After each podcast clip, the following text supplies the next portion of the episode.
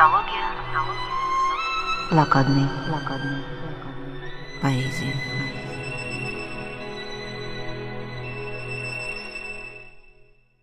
Добрый день.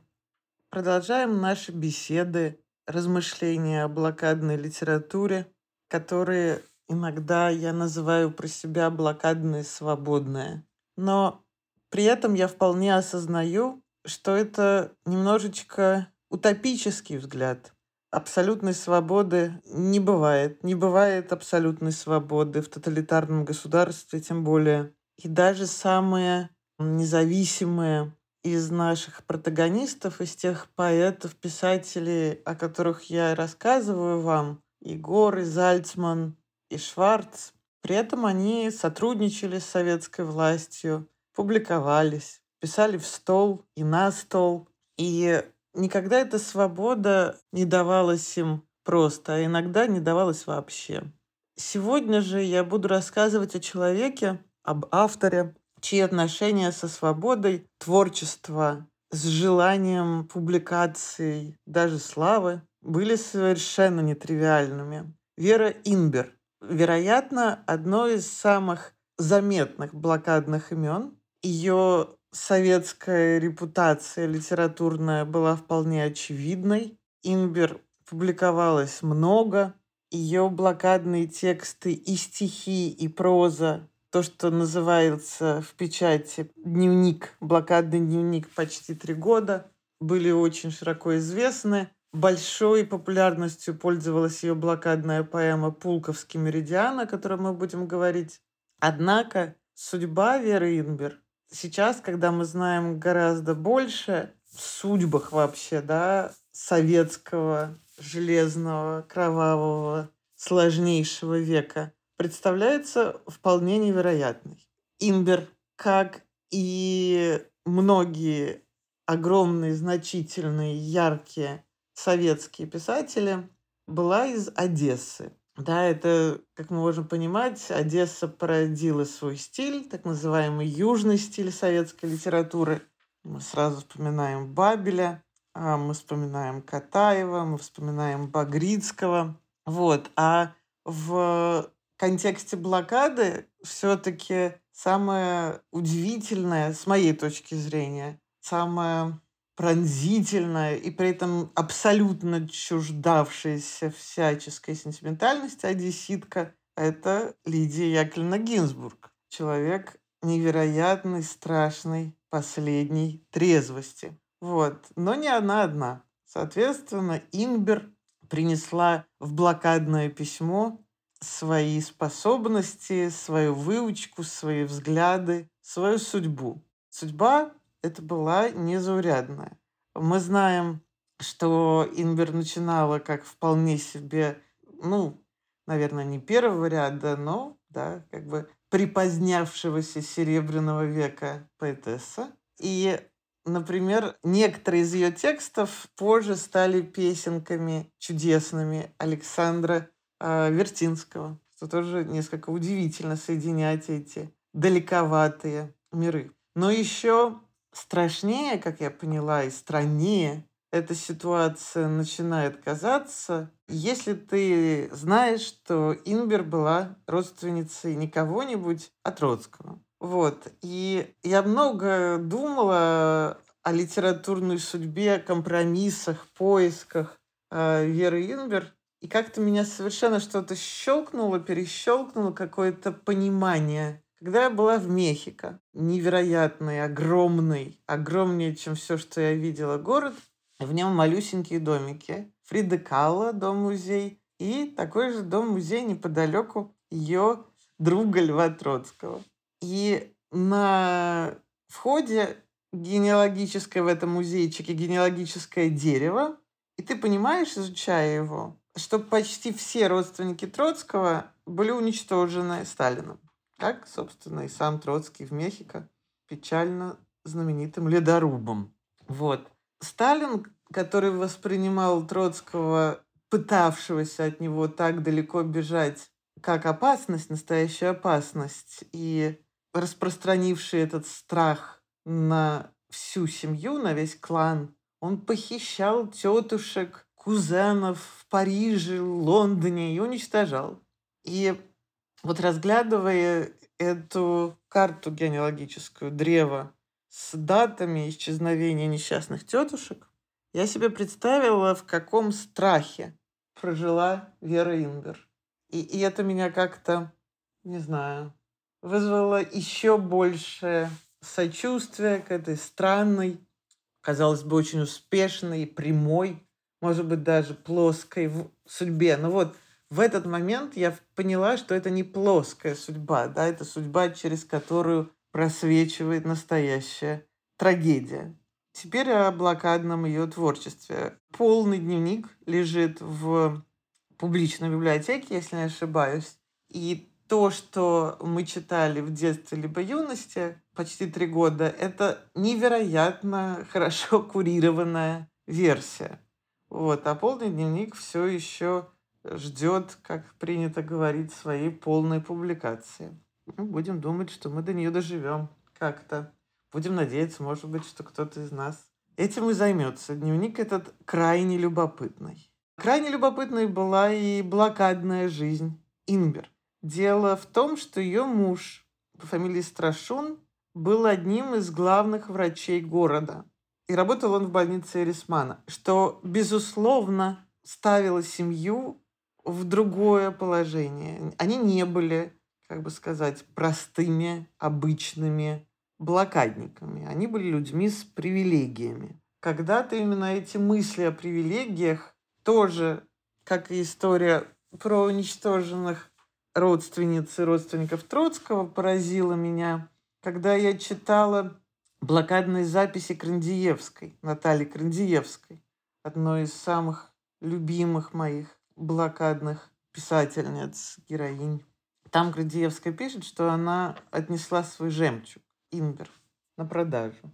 При том, что, казалось бы, да, Градиевская тоже не умирала, но вот этих иерархий, иерархических ступенек в блокадном мире было так много. Это такие ступеньки бесконечные ада, как у Данте. Также в воспоминаниях есть момент, э, когда кто-то приходит к Инбер и видит сахар на столе, в сахарнице. И это невероятно поражает, потому что в домах блокадников никакого сахара в сахарницах не было. То есть это все-таки позиция над блокадным адом, да, чуть ближе к Смольному. И это писательская позиция над, это точка зрения над. Она видит что-то свое, так же, как и Тихонов, которым так интересно и сложно думать, так же, как и Вишневский. Не то, чтобы они не видели страдания, не то, чтобы они не знали о страдании. Видели и знали. И в каком-то смысле даже ощущали его.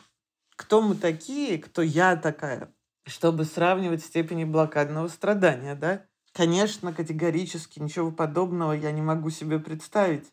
Но вот когда ты читаешь эти строки об обмене жемчуга на чуть-чуть сахара, или когда ты читаешь, как вот Селда Вишневского остался поразительный блокадный дневник, а и он там стоит у зеркала, он это описывает, и проверяет свои зубы, и вдруг с ужасом замечает, что они качаются. И понимает, что у него цинга. То есть сначала не понимает, что это, а потом понимает. Вот. И очень страдает от этого авитаминоз. Но в городе к тому времени свирепствовала не только цинга, но дистрофия. Опять же мы говорим об разных уровнях восприятия блокады. Итак, Пулковский меридиан. Я читаю из середины. Зима роскошествует, нет конца. Ее великолепием и щедротом, паркетами зеркального торца сковала землю. В голубые гроты преобразила черные дворы, алмазы, блеск, недобрые дары. И правда, в этом городе, в котором больных и мертвых множатся ряды, к чему эти кристальные просторы, хрусталь садов и серебро воды?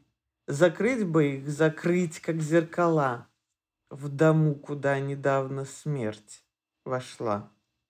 Как и очень многие люди, бывшие в блокадном городе, Инбер пишет об одном из самых мучительных и главных парадоксов, противоречий блокадного взгляда, блокадного бытия.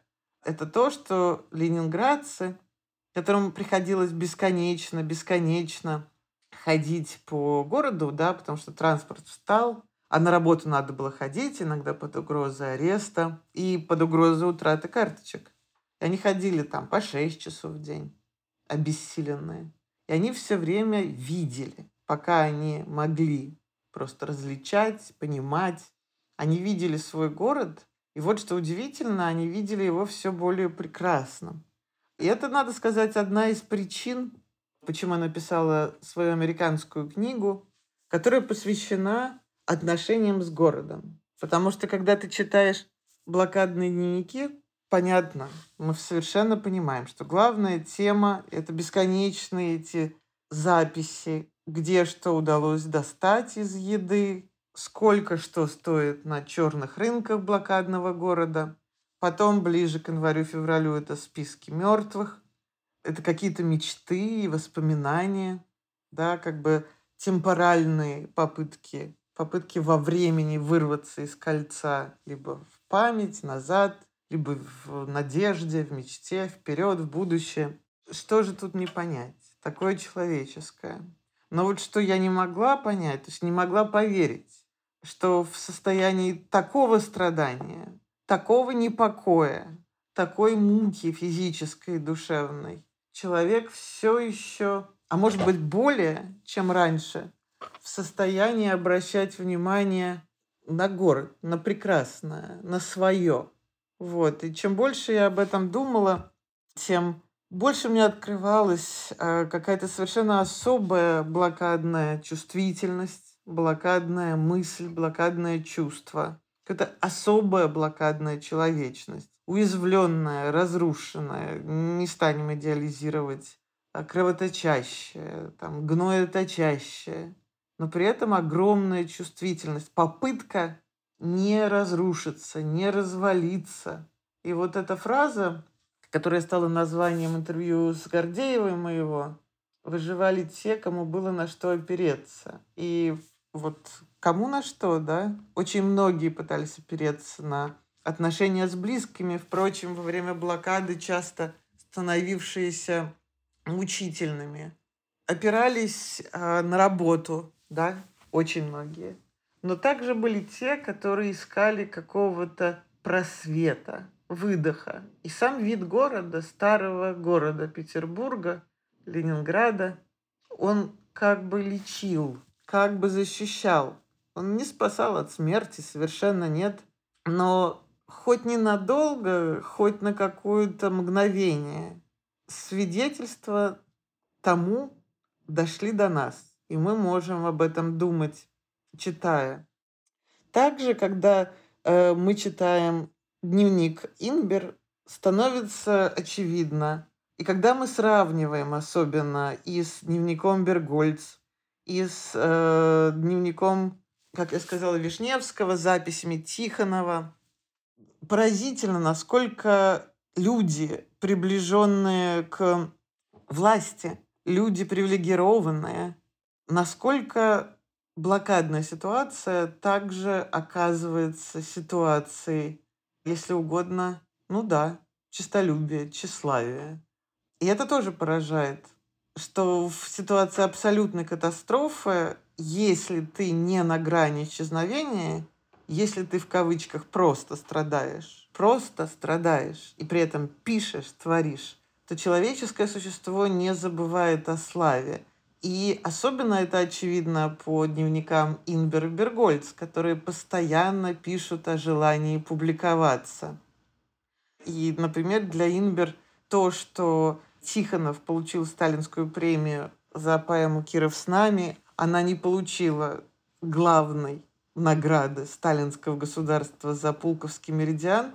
Это было ударом своего рода. И, и людей, которые оказывались на этом уровне, в этом кругу. Да, это интересно, это тоже нам что-то сообщает про человеческое, а это что-то нам сообщает о том, что такое советское авторство. Также поэма «Пулковский меридиан» любопытна одним обстоятельством. В нем один раз, в ней, поэме, употребляется слово «дистрофия». Это слово, в принципе, не вполне приветствовалось. Очень часто про умерших, когда вообще эти смерти как-то записывались, регистрировались в блокадном городе, выяснялось, что эти люди умерли от сердечных недомоганий, от почечных недомоганий.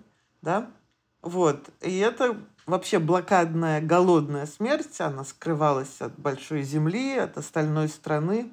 В лагерных записках, в записках ГУЛАГа мы находим то, как заключенные брали в библиотеках Пулковский меридиан и потрясенно читали там описание дистрофии. И им казалось, что они как бы читают и о себе. Вот это тоже, конечно, удивительная часть этой истории, да, что, конечно, голодает Ленинград, но также голодают бесконечные заключенные ГУЛАГа. И посреди 20 века, посреди цивилизации и прочее, голод оказывается очень мощным оружием. Самое древнее оружие, самое страшное, оказывается столь мощным. Пулковский меридиан прекрасно сделанный текст, да, с такими ловкими, как я сейчас показывала, приятными рифмами. Как многое в Инбер, это текст двойственный. Она пишет там, как мы понимаем, о трагическом, о страшном, о сложном. Она пишет про смерть, она пишет про холод и огонь. Но при этом перед нами все-таки текст глубоко советский, да, он сделан по законам советской литературы, в частности, что у страдания есть цель, это цель победа, это цель советская победа, это цель советского оружия и советской идеологии. И большую часть поэмы занимает бесконечное описание того, как все это хорошо закончилось в 43-44 году. Да здравствует великий русский город с энергией невиданной дотоль. Да здравствует энергия, в которой спрессованы десятки тысяч воль. И навсегда отныне и вовек да здравствует советский человек. Вот, это последние строки. И мне кажется, в них заключено главное различие, отличие очень умного, красивого, наблюдательного, но при этом очень осторожного, лукавого, помнящего себя постоянно текста о блокаде и, скажем, текстов, которыми блокада, я очень-очень надеюсь на это, войдет в историю. На самом деле, текстов бесцензурных, текстов свободных, да, по большому счету, таких как тексты Гора. Вот, потому что там речь идет не о спрессованных десятках тысяч воль, а об одной единственной воле, которая очень часто распадается в безволие. Вот. И представить себе, что Гор в своих блокадных стихах пишет «Да здравствует советский человек» совершенно невозможно.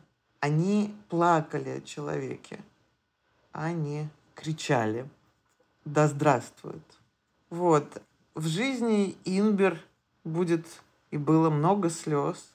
В частности, во время кампании по борьбе с врачами, космополитами, послевоенной, ее муж, ну, фактически сошел с ума от страха. И это тоже стало для нее, естественно, огромным ударом. Мне кажется, обо всем этом нужно помнить, об ужасе этих судеб, чтобы понимать эти стихи, чтобы думать о том, что такое катастрофическое письмо, блокадное письмо. И я очень рада обсуждать с вами все эти бесконечно сложные вещи и сложные важные тексты. Спасибо и до следующей беседы.